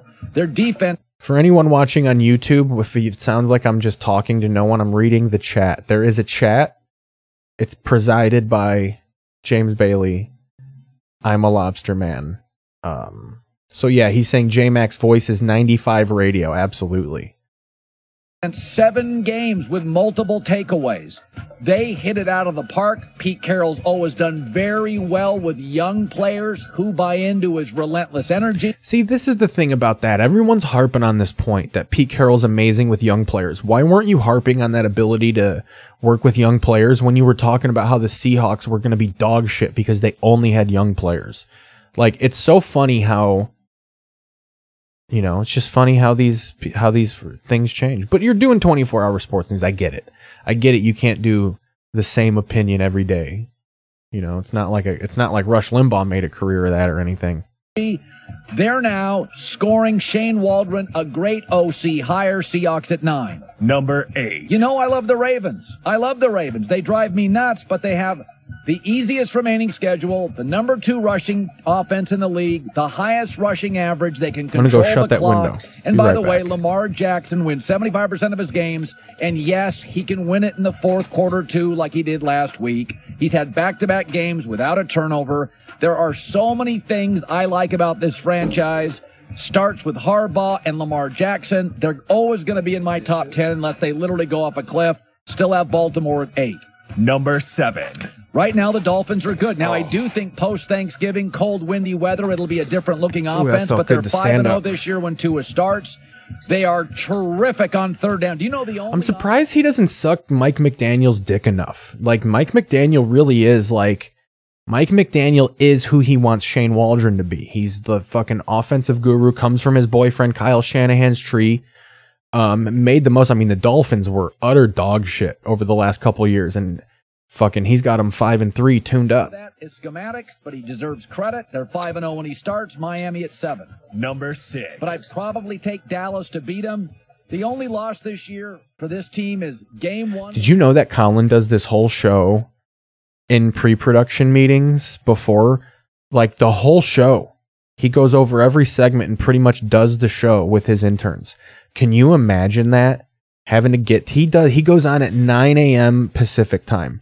And it's a three hour show. So that means you gotta start at 6 a.m. and he fucking does his whole fucking show for you. Do I have questions about Mike McCarthy and crisis? Absolutely. He does love the Ravens. Well, because he loves fucking. He likes. He John Harbaugh was who he wants all the defensive coaches to be. Because John Harbaugh was a special special teams coordinator, uh, and became a head coach, and got became successful. So like he fucking sucks on shit like that. with 10 touchdowns. He loves the Vikings, dude. I don't think the Rams are in his herd hierarchy, but the Rams are pretty fucking bad. But it wouldn't shock me if he would sneak the Rams in at 10 at some point. If, you know, Sean McVay starts returning my DMs again, I slid and he's not responding. Great tight end to Dalvin Cook. Thielen, Justin Jefferson. By the way, Za'Darius Smith they got from the Packers is crushing it. They got a lot of the elements. They got a lot of the elements. Vikings. I got a lot of the elements. He says that about neighborhoods here in LA. This has a lot of the elements. That's why I live in Manhattan Beach. Lost to Buffalo. It was a buzzsaw. But Jimmy Garoppolo, hate to break it to you, fourth straight game with multiple touchdown passes. See, I mean, this is just based on roster because right now, man, at four and four, the fucking Niners are not a top 10 team. They have a top 10 roster, but it's not even fully healthy yet. Healthy player back, eight straight. Red- They do got that, they're on the bye, so they probably will health up a little bit. McCaffrey did make them a little better. coming back. A little better. Listen to me sounding all fucking hard to please. McCaffrey was a home run. Number three. Buffalo Bills. I know they won and everybody loved it. Does anybody bail on their running game faster than Buffalo? They're getting too cocky, too much chatter. You don't have any wins. I mean, it's got to be Dal. I mean, I don't know how he doesn't have Dallas in the. I mean, Philadelphia is number one. Who's his fucking number two? The Chiefs. It's got to be the Chiefs and the Eagles. Sometimes you got to take the ball out of your best player's hands to protect him from himself. Now they do have the number one offense and the best yardage differential. Um, but Josh Allen's accounted for 21 of their 23 offensive touchdowns this year. Stop bailing on your run game. Bills at three. Number two. Chiefs were idle, so I'll put them at two. What do you want me to say? They're 19 and three off a bye with Andy Reid, so you know they're winning this week. Best third down offense. Why I put them at two? They're susceptible on the back end of their defense. They've allowed the most passing touchdowns in But the defense doesn't matter, Colin. The flaw shouldn't matter to you. the league. Some of that is because they lead late. Some of it is because they gave up a really good corner to the Fucking Travis Kelce, and they're probably rapping a nice little ditty. Travis Kelce is a white rapper. because they gave I don't know really that for sure. to the Niners. But he definitely seems like the kind of guy that rips off a fucking freestyle if he gets a little too loaded. The city at two. Number one. Listen, Philadelphia played and won by a route. They are no longer. It took him a while to get on the Philadelphia Eagles bandwagon. Boy, when you give a young quarterback a star receiver, Josh Allen gets Stefon Diggs, pops. Jalen Hurts gets A.J. Brown, pops. Tua gets Tyreek Hill, pops. A.J. Fields gets Chase Claypool will be in that saying over the next couple years. If Fields becomes what I think he's going to. It's just like when the Bears got Chase Claypool. All right, Nick Wright is sitting there, probably not. Colin's going to talk about this day for years. And I know what you're saying. Well, Buffalo beat Kansas City. So yeah, that was the herd hierarchy. Um, I think I'm gonna take a break and smoke a little bit of a Bolski. We do have a, a dying battery. Um, so I think we're gonna pull up a little bit of Puerto Rican punk rock. Uh, and we will see you in about 10 minutes here. Celebrating each other. Keith Pazel's podcast. Order slices and steaks and a 20 ounce Mountain Dew at Little Caesars and get two pizzas in one. Dual double XP for Call of Duty Modern Warfare 2. That's a two-tastic two nominal. Unlock dual double XP with a Call of Duty combo or Mountain Dew at Little Caesars. Pizza, pizza. Let's chill it down. There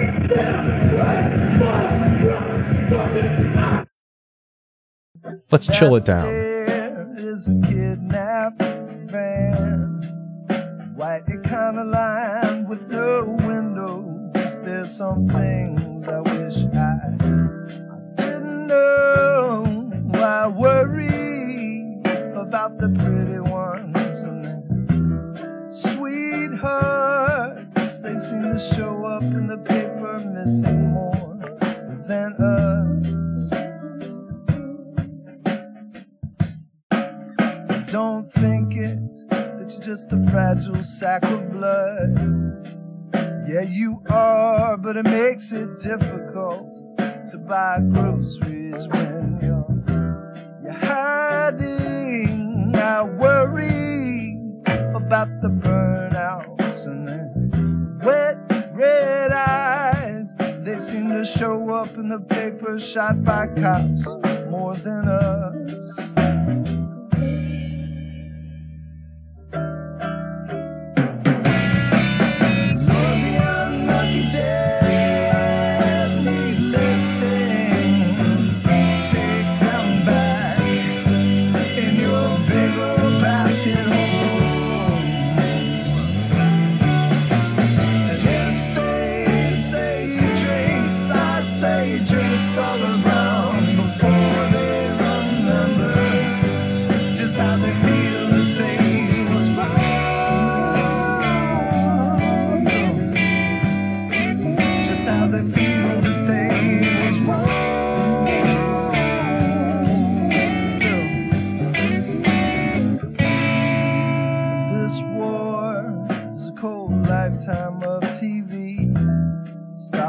you're doing and kiss me too much right here where I, I rest my twitches. I worry about the ghetto kids and their Kevlar.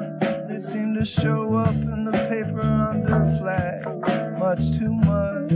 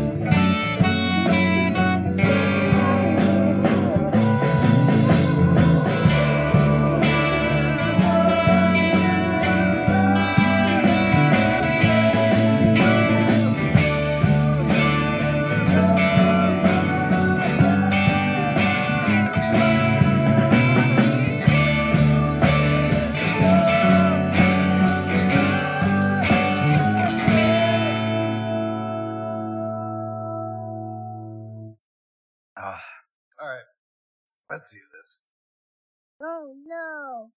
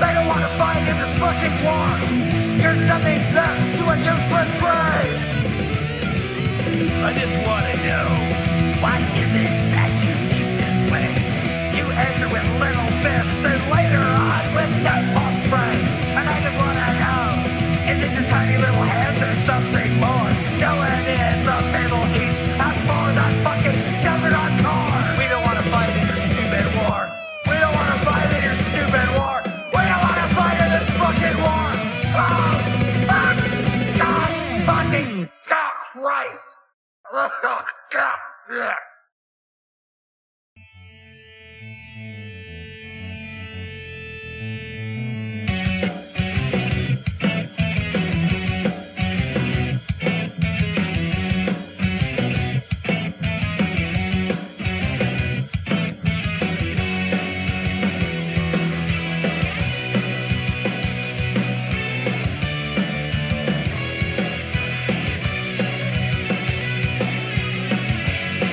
time gets lonely.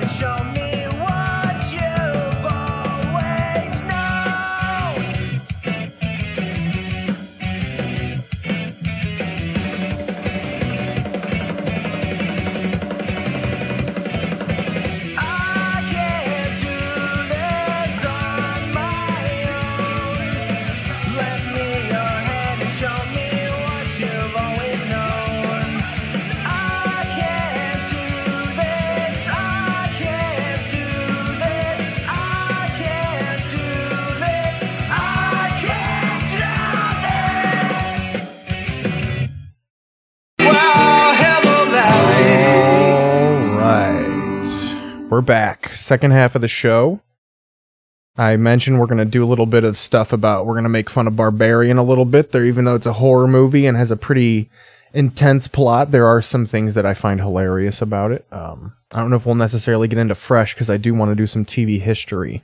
Um, I have not calculated any TV league standings, so we will do that on Thursday. On Thursday's show. Look at that fucking belly right there.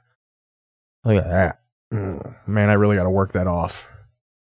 That's well earned right there. That's pandemic earned stress. That's trauma. This is a trauma belly. You throw trauma before everything, they'll let it slide. Uh, but welcome back. Um, if you're sleeping, if you're chilling, whatever the fuck you're doing, welcome back. So yeah, we're gonna watch Barbarian a little bit here. Uh, let's go to the main shot two here. Let me take away the web browser for this one.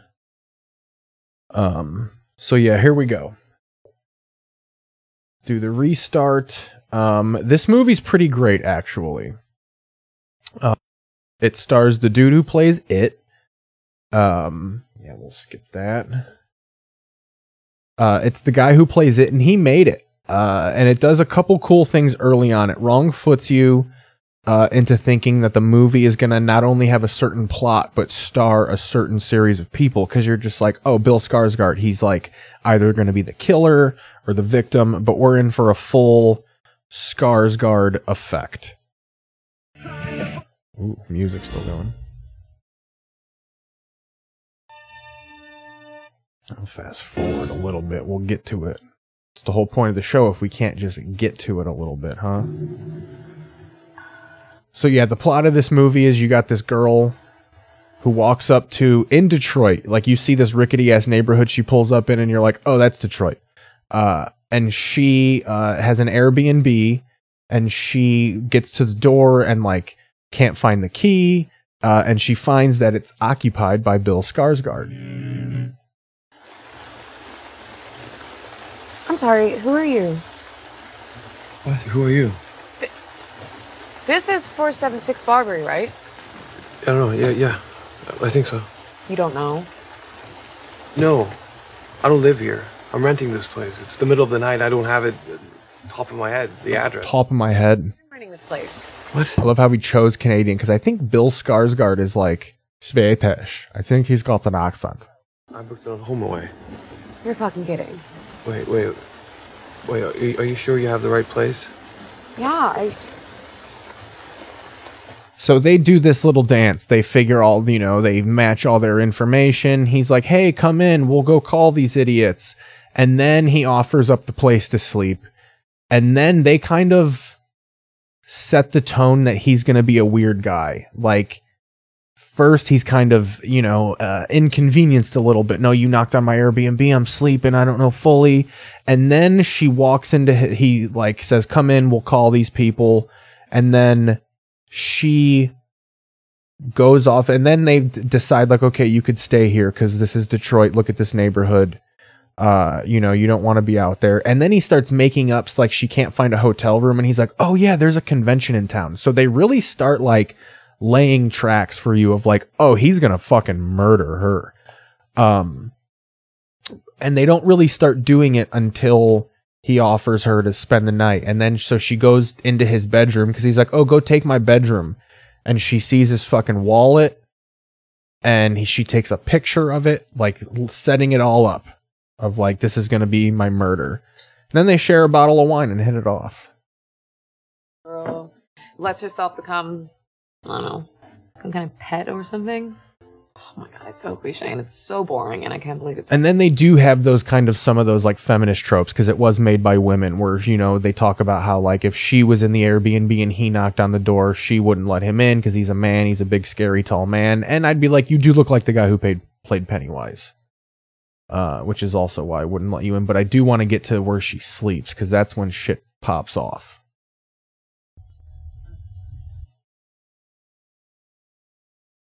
so she goes to lay down Sleep on anything.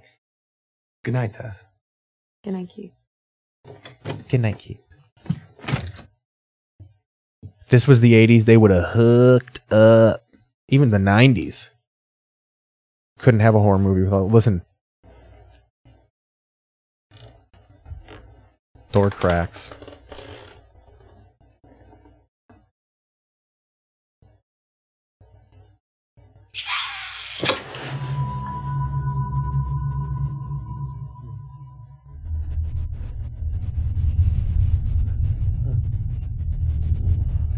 So yeah, someone opened her door and made a noise, and then she goes outside and sees that old Bill Skarsgård is having a fucking uh, very vivid dream. He's freaking out, and then she wakes him up, and he's like, "What the fuck?" And this kind of shatters the, I think, shatters a little bit of the illusion of like, oh, I don't think he's a murderer. His name is Keith, by the way, which I love. The fuck? What, Uh, I'm so sorry. what, what are you what are you what are you doing? Uh, I um, my door was open, and I, I didn't open it, and I, I I didn't know if you were up and you were like making noises, and I was making noise. I'm so I'm so sorry. I'm just gonna I'm gonna let you go to sleep. You scared the shit out of me. Did you open my door? No.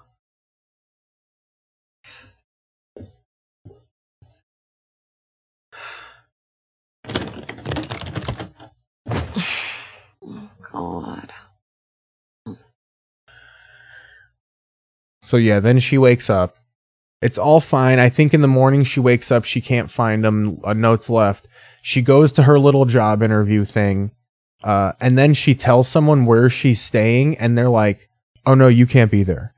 And you get the vibe. You don't know if it's whether the neighborhood is terrifying just because there's blacks, or if she actually knows of something insane going on in that neighborhood. So then she goes back to the fucking place. And this fucking Detroit homeless dude starts chasing her. Hey, little girl! Hey, little girl! And as me and Larry were watching it, she's like, this old man knows something. And boy, does he. Come out that house! Go away! Come out that house! So he's trying to save her. She's packing up because she just gets the creeps of how uh that lady like oh no so she's now the that's insane the black guy scared the black girl. Can you just send someone, please? They Detroit police are they're like, there's no available units. This is Detroit, Michigan. They're all dealing with gruesome murders involving local rappers. Units at this point.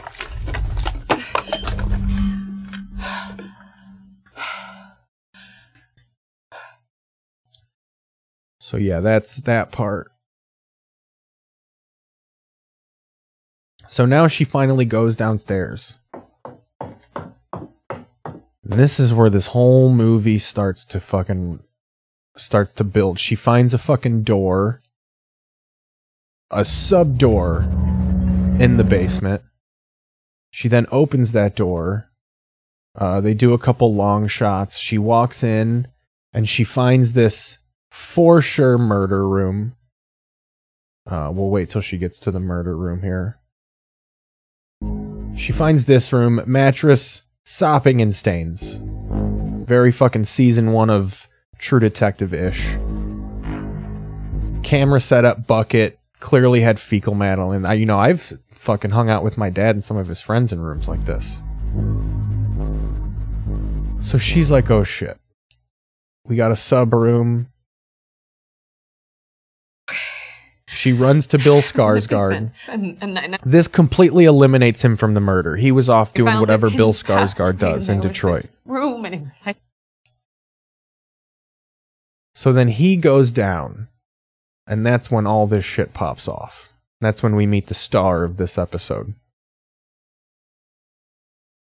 So then you find out that after the sub room, there's like a stone Game of Thrones hallway. That like this is where the logic starts to shatter. You're like, who the fuck dug this tunnel in the dark? Apparently, this big, tall, inbred child.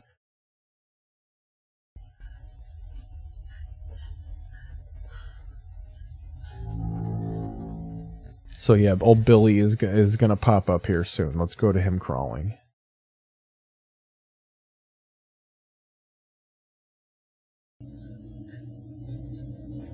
Here he comes.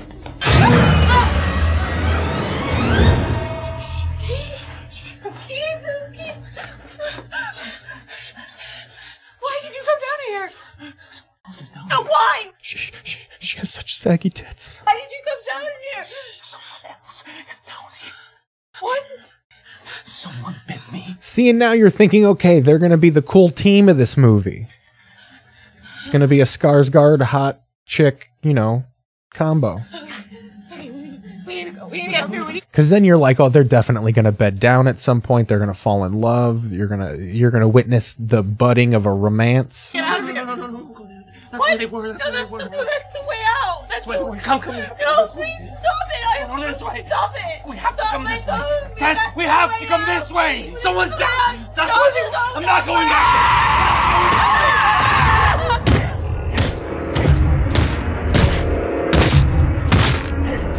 Look at Bill Skarsgård just getting bashed. Look at those fucking cans, dude. So yeah, that's the fucking movie. So the movie is about this fucking mongoloid who was raised by Jackie Earle Haley, who I think it is. And so then we cut to Justin Long. Justin Long's character comes in 40 minutes in. He is an actor who gets accused of rape and uh, gets canceled from Hollywood and has to go to Detroit to like liquidate its, his assets. And you find out that one of his assets was this house. And he goes into the house. And we'll fast forward to when he falls into the hole. So he does the whole rigmarole, finds the sub rape room. Um, and it's funny the contrast because he finds the room with the camera and she's all terrified and he just fucking looks up if you can add it to the fucking square footage of the apartment. So here's Justin Long. He has now found the stone hallways and we got our we got to be careful of how much tit we show on this.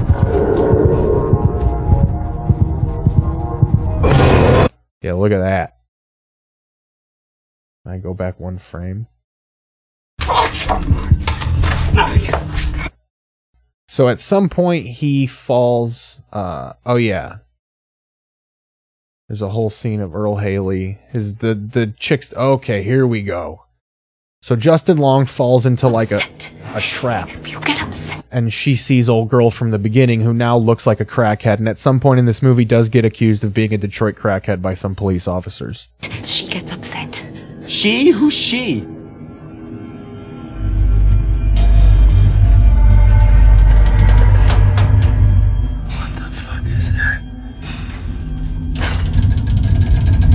Just the hairiest bottle getting lowered.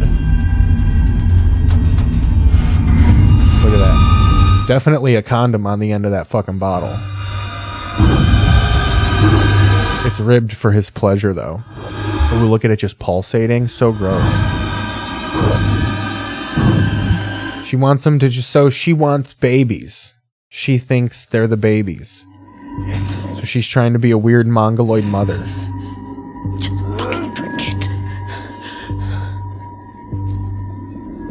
Ooh, look at she enjoys it. You love mommy's milk, huh? Look at that. Look, you see the suction in the condom to really illustrate that she's slurping that down. Now, what kind of milk is that? I can't imagine she can lactate, so it's probably just some warm skim. Drink it. Drink it. Get up.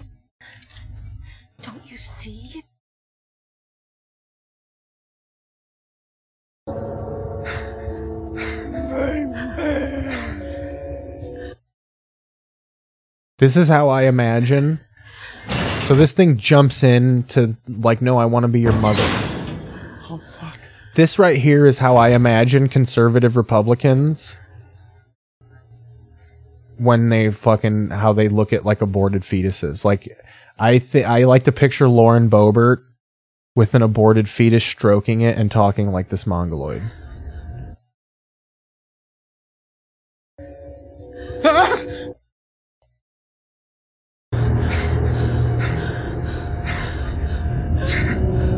I mean, Boebert does have a little set of cans similar.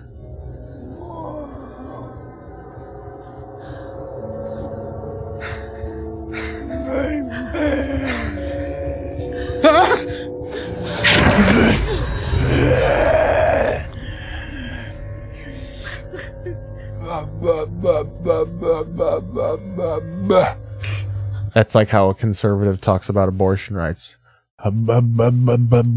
Just stroking the fetus, the liquids dripping off of it. You know, abortion does have a scent.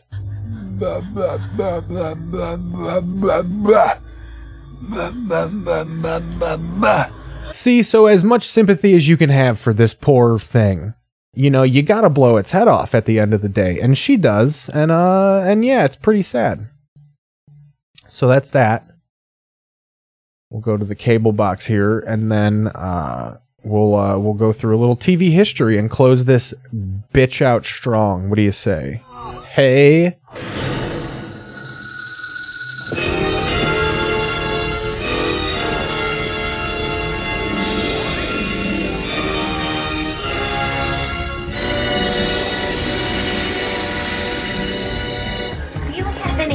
Excedrin or extra strength Tylenol? Gee, I think all I got Dude, Rick Moranis throwing pimp ass parties, dude. tablets Everyone's on lewds but Moranis. name brand. That makes good financial sense. Good advice. Hey, this is real smoked salmon from Nova Scotia, Canada. Twenty-four ninety-five a pound. It only cost me fourteen twelve after tax, though. I'm giving this whole thing as a promotional expense. That's why I invited clients instead of friends. You having a good time, Mark?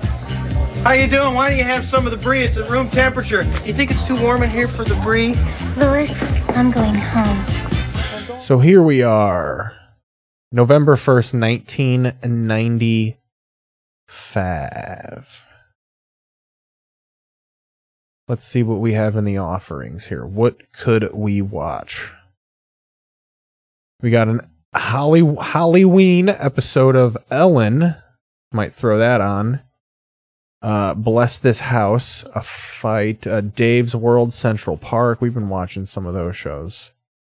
Party of Five, no Halloween episode. Let's do this Halloween episode of Ellen. Let's see if we can find this guy.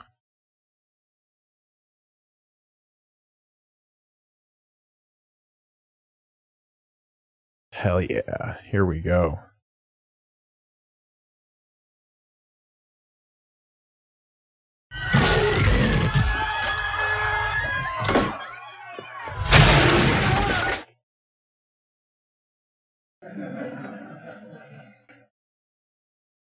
Other scalpel. Other scalpel. I mean, they're obviously carving a pumpkin. Scooper thing. Scooper thing.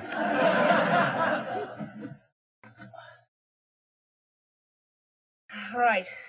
You may experience a slight burning sensation. All right, I've done all I can do. Someone close for me. I mean, how can you think that she was straight? Does that look a little like Mariah Carey? My mom did have a haircut like that though. They the bob and the short boy haircut was huge in the 90s. Julia Roberts as Tinkerbell really fucking set the tone follically.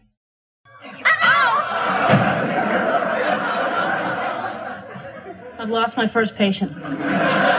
It is interesting that Ellen really became such an edgy topic at this time when she came out and really just went on to be one of the most bland, just meh comedians uh, and turned out to be a, a real fucking bitch.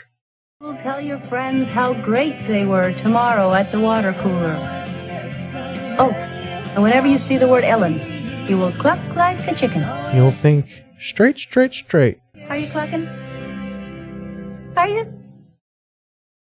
That was a very MTV thing, the like interstitials where they break in character. Here we go, Piven. Probably fucking on, on the couch because he raped somebody. I wasn't that crazy about it at 5 a.m., but it's starting to grow on I forgot Piven was on this show.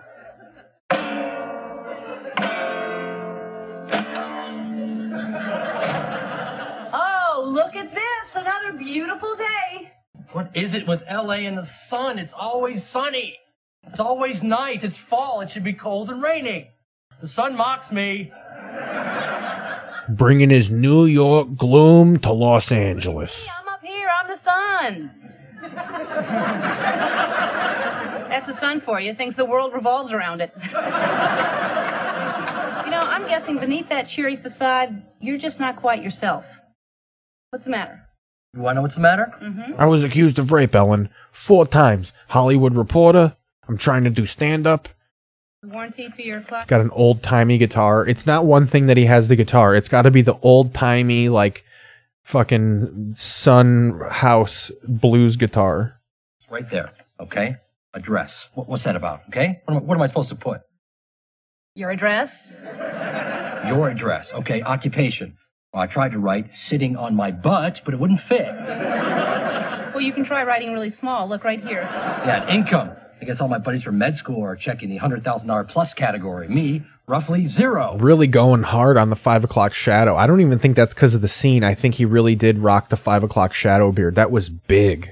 That's not a thing you see anymore. I feel like that's very predatory. That's very, uh, very leery of the five o'clock shadow beard. Why ain't you got time to fucking shave? You don't get it, Ellen. You running from something, Christopher Lloyd and fucking Dennis the Menace? You do. I've got nowhere to go. All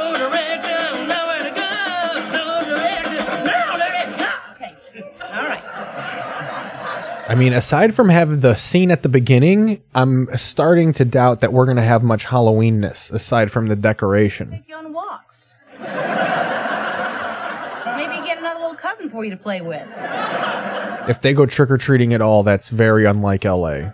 And if if they go trick or treating at all and don't go with the South Central kids to Beverly Hills, it's not realistic. I'm going to go with you. I'm going to have biscotti. I'm going to talk to people. I'm going to be human again. All right. Yeah. Spence. Yeah. You're absolutely right. I cannot go out like this. Yeah, you can. People fucking wa- go to Ralph's like that. Go to a coffee shop in Silver Lake and you'll see someone in a robe. Is he a goddamn doctor? Get the fuck out of here. You used to have a steady hand. You used to be able to distract a fun. Oh, I'm missing the cast of this show. He became an androgynous gay commercial guy. Boy, you sure have captured the spirit of Halloween in Los Angeles. Well, I just bought these at Woolworths. Yeah, Leonardo. Anthony Clark. Is this just a show? He was on this show too? Yes, dears, Anthony Clark. Sure it is. It's a book club. It's for fun. There's no pressure. Uh, okay, I see what you're doing. I'm sorry. I'm just an eclectic mix of people. I mean, the idea that none of these people are in show business is just insane. Like, if you've lived out here long enough, even if you're not in show business, like, no one has, like, you know, this is my shoot job, and these are my, like, it's all networky and fucking corporate, and like, it's a you your job is like this ideal and you're going after some you know you buy a self-help book and you follow a Jordan Peterson or a guy who or a gal who hates Jordan Peterson like it's all very culty out here Plus season. no one just like lives their life. Um, you know who lives their life? Losers and failures. People who not non-climbers live their life. You have to fucking take charge of your life. Spoon legs are. you're not living your life. Your life is living you. It's always the arts that are the first to go. There's no Oh, buzz, yeah. Audrey. I'm just trying to cheer up Spence. Will and Grace, I think, was the end of having a character that had a high pitched voice for no reason. Only cure for depression. And most of the time, they were borderline retarded. Banana. Sure, that's why there are so few monkey suicides. exactly. Ah! Boy, I sure could use someone to help me put up these Halloween decorations. I'll help you, Ellen. No, someone strong, you know, to help put up these heavy decorations. Ellen, I know you want to. What if that whole girl was like, Look, Ellen, I know you're gay. I want to date you. Why are you so apprehensive around me? Also, I love that Ellen is afraid to come out in LA. She's probably haunting West Hollywood when this show's at commercial break. on them in four days, so nobody talk to me and nobody bug me. I'm turning off my cell phone. Why'd you even bring your cell phone if you're just gonna turn it off? Just asking Chuckles, but are you trying to make yourself as unappealing as possible? oh, look at all these scripts, Spence. There's got to be a comedy in here that, that, that would be fun for you to read, like Crack Whore 2. well, if it's half as funny as Crack Whore 1. Can't say crackhorn much on TV, which is insane. This was fucking primetime ABC television. Like the Dana Carvey show got canceled because the fucking home improvement audience thought it was too edgy. Uh, you know, and they let crack horror slide. You can't let crack horror. It's the horror part. Can't be going around f- fucking just flippantly throwing the horror term around. Fill the thousands and thousands of say crackhead, you'd be able to say crackhead now. Can't know where are we doing genders? Legs. Nothing. Wow. A crack them. What are the scary Halloween stories? Oh, I- I'm sorry, I don't work here. But I'm just a hungover fucking nurse student. really scary story. Would you like that? Come here. I'll. Uh, okay. Once upon He definitely has more hair now, huh? He got plugs. anything in the world to become a doctor. So he studied, right? And he worked He looks like the fucking dude from Monster Squad that's about to become the Wolfman. in grasp. Boom! It was gone. I need no plan, nothing, nowhere to go. And every morning when he looked in the mirror, he saw this the stubbly face of a 32 year old nothing, $82,000 in debt, the empty, dried out husk of a man he Cut over to Bill Murray sexing up Sigourney Weaver.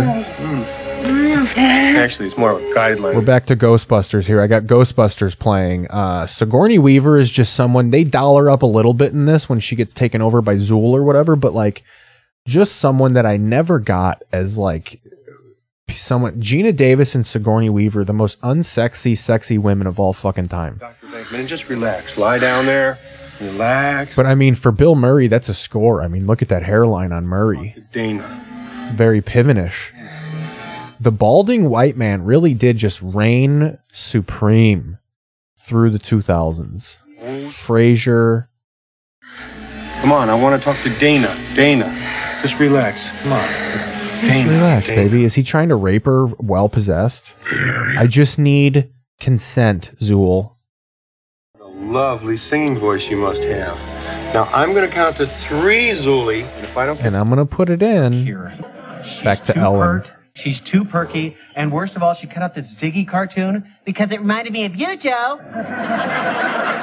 You've got to fire her. I don't have to fire her. I never hired her. Oh, Ellen, I can take whenever you want me to. I mean, we're three seasons in. She's around. Sugar problem like some people.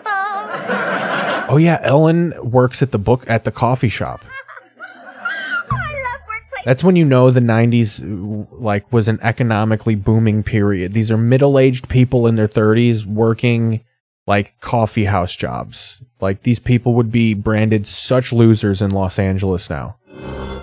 You know what you are. But um, I can't. I mean, I can't take you away from your aromatherapy job. I mean, there are people who need you, people who need smells, smells only you can provide. Not anymore. I got fired.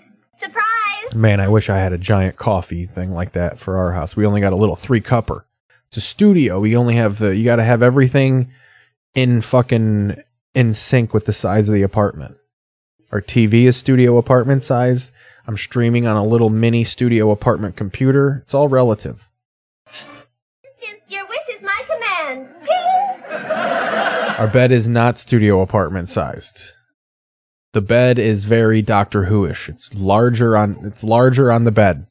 It's a real picnic compared to me when I'm depressed. I get really annoying and clingy, and my voice gets this extremely irritating quality to it. No. Got a lot of woman on woman crime here. On my nerves. Should have thought of that before you hired her. I never hired her. Ellen, is it okay if I take my break at three? Break whenever you want. Break all day long. You don't work here. Apparently, it's my fault she lost her old job. What happened? Well, she mixed the scents of buttermilk and lemon together. Long story short, Lindsay Wagner ends up smelling like old cheese. Audrey loses her job. How is that your fault? But that's the part that's confusing me, too. Very scary. Sorry. I gotta say too, I've worked at a lot of places, and one thing the sitcom gets wrong is that places of work are not cool with your friends just coming by and hanging out, and like just because they're customers. Like, I could imagine if one of my friends came by and just sat at Tender Greens all day and talk to me while I bust tables, they'd be furious, dude. They'd be like, "You got to get the fuck out of here." Fucking stealing that couch for customers. You got Anthony Clark making moo cow noises. Serenity of vanilla with the playfulness of peanut. Why don't you take the serenity of leave me alone and mix it with the playfulness of get the hell out of here?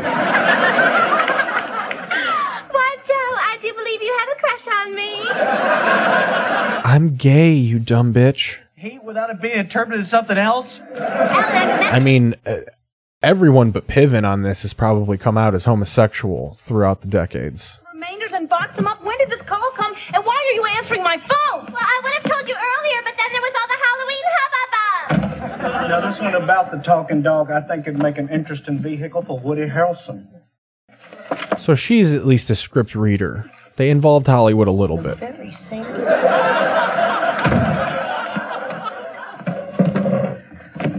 One, two, three. Alan, is there a sequel to Catch 22? 23, 24, 136 pages without a plot twist. 136. 137, 138, 139. Ellen, actually, I need to take my break at 2.30. So far, no Halloween, just decorations. And like the title, yeah, the title has like some trick or treat episode, but the, you know, the way they write these sitcoms, they can't anticipate when anything is going to be. They probably film one with Halloween decorations. This was probably filmed in June of 94. Dana Barrett. Spence, I need your help. I'm busy. Try and figure out where she lives. Two, she is so fired.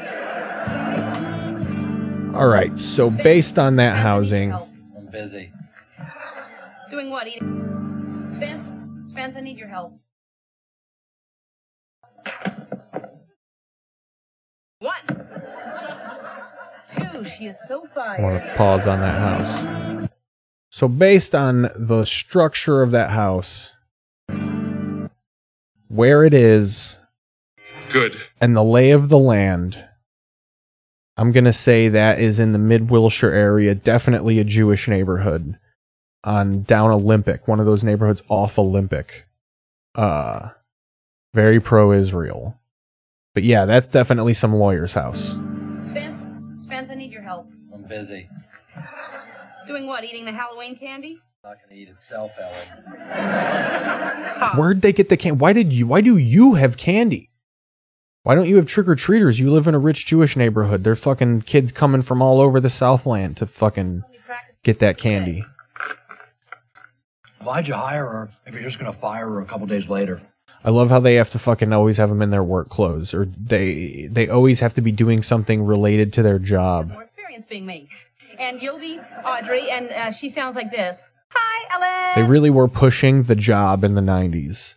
They're quirky characters, but they're always working. Audrey, um, you're a good friend. You can make jokes, but work. and uh, a really good driver. So this is really hard for me to say.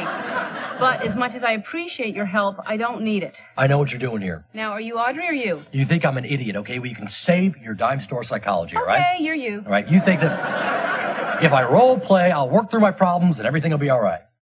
Spence, this isn't about you. Yeah, you wouldn't say that if it wasn't about me. You know, I hate. Not a Spence. What a bad name for that character. That does not look like a Spence at all. Hey, trick or treaters! Oh, look, there's Batman. That's scary. And uh, Power Ranger. That's scary too. And Ooh. who are you? Do they turn around? Oh, I was going to say. They had to pay for the, that Pink Ranger. What did he say? Is that a black That's joke? extra scary. Okay. Johnnie Cochran. Isn't about you. Oh, he's Johnnie Cochran. Johnnie Cochran was the punchline of the of the '90s because of OJ, obviously. Hey, trick or treaters! Oh, look, there's Batman. That's scary. And uh, Power Ranger. That's scary too. And who are you? I'm Johnnie Cochran.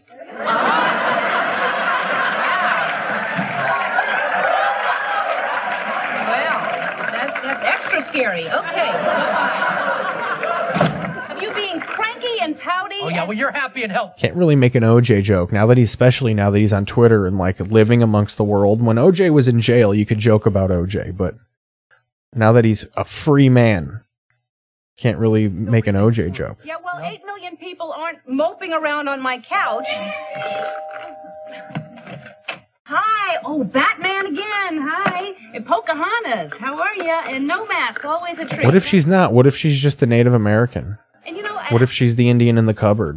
One more thing. Oh my God, you ate all the candy. That's not it. There's another thing in addition to that. Oh, you're like little baby birds. Wow. Just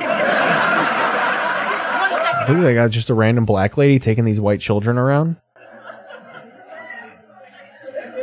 Is he gonna tell multiple Batmen? Yeah, this is '95. Batman Forever was fucking cooking in the theaters. He's an actor. You the Val Kilmer one? He just fucking gets on him. Which Batman are you, Kilmer or Keaton? Kilmer's a fucking washed up hack. The doors sucked. For you, it's Slim Fast. Yummy, yummy. Huh? I'd be in on a Slim Fast bar. That's an entire meal. And Slim Fast, have one, one with lunch and a sensible dinner, okay? That's always the commercial. I was. I'm surprised they didn't go the route of doing the homemade item, the stapler, the remote control for the TV. Wow, wow, wow. I'm not going to be a doctor. Wow, wow, wow. I don't know what to do with my life. Well, guess what? A lot of people don't know what to I get interested in the decoration of the houses for these sitcoms. Like, did they really try and match it to Ellen's personality? Like, she's clearly a rambunctious, fucking in the closet gay person, and this is like, this living room looks like the library of a person who fucking does topography or makes maps. Have accomplished a neighbor, driver, whatever, you're fired. Hollywood Sign. Hey, Ellen. They can't. I mean, there's no way they just got up there that easily. Interesting story, actually. There's people who pay good money to keep you away because the Hollywood sign is in a neighborhood. Fun fact if you Google to go to the Hollywood sign, they'll just send you to the Griffith Observatory. Getting on these letters is just not as accessible. You can't just be any Spence and Ellen. That was very good. Thanks. Yeah. You should store them out more often. No, I'm not very good at it. As soon as I left, I thought, do I have my keys? Should He's just, she's just like, I came up here so you could kill yourself, like that lady in the 20s that they did the Netflix show about. He's like, What's Netflix? And she's like, Oh, do you want to see? Then they get into a DeLorean and it becomes a completely different thing. I'm gonna sit there and watch it. I'm just gonna stay here in the O. You, you, you can't just stay here in the O. Why not? It's comfortable. There's a great view. I, I mean, if I need a change of pace, I'll vacation in the D. Why is she mad all of a sudden? She upset because she ran out of Halloween candy? I'm, I'm done being depressed. You are? Yeah. Just like that? Yeah. I love how it took him going to the top of a literal mountain to stop being depressed. Usually that's when you go when you've had enough. No, that was just insane. Well, was it the wow wow wow? I'm afraid not. See, I made the nicest, most easygoing person in the world lose it, and I did that. So, I mean, it was, you know, it was a wake-up call. So every time you get in a funk, I have to run out the door? No, no. I mean, I, I'm, I'm I'm over it. I'm good. I just, I I just need a plan. Some weird noise. I think if uh, we put our heads together. Oh, okay. Already? Yeah. I got scared by a Yeah, noise. I'm it was a doer, fart. Ellen. I'm not a thinker. I'm action. You know. I mean, That's thinking the is house. That guy. That's the the height of house husbandry. Being sc- scared by a fart, you're like the you're the you're the lady of the house. A lawyer? Of course not. Nobody does. I'm the wife. You know, to defer paying off my student loans and Ooh, figure out what I really want to do. I figured she's out gonna be scaring me awake next with the with the toots. maybe. I'm sorry I ate all your candy. Oh yeah, I mean I'm not. I'm happy. I'm all for it. I love it. If not working is feminism, then fucking you know call me a libtard.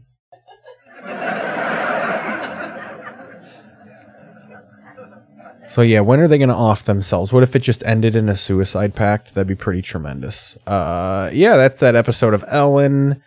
That's a little bit of TV from November first, nineteen ninety five. Um, oh, I fucking xed out the internet. Let's go back to this. Um, I do think that's uh that's it for the show here, though. Not the, in general. This episode, we're gonna be back on Thursday. Um, fucking around with that. We'll be talking ab- about what happened on TV, what happened into the world. There's going to be some wrestling to talk about. We got AEW Dynamite tomorrow. We'll see what AEW looks like officially without CM Punk now that the world knows he's gone. Um, we'll have TV league standings. Hopefully Kanye West will say or do something. Uh, but yeah, thanks for watching. This is Keith Pazel. We mock TV and man and copyright law. Uh, thanks for. Yeah, I know you. Let me put the music up here. Yeah, thanks for watching. Thanks for listening. If you're doing it on the Apple, Spotify, wherever you get your podcasts, um, twitch.tv slash this is Keith Pazel to watch when we go live. I put it up on YouTube after, but YouTube fucking cuts it up for copyright. Uh, yeah, I'll see you on Thursday. Thank you guys. Good night.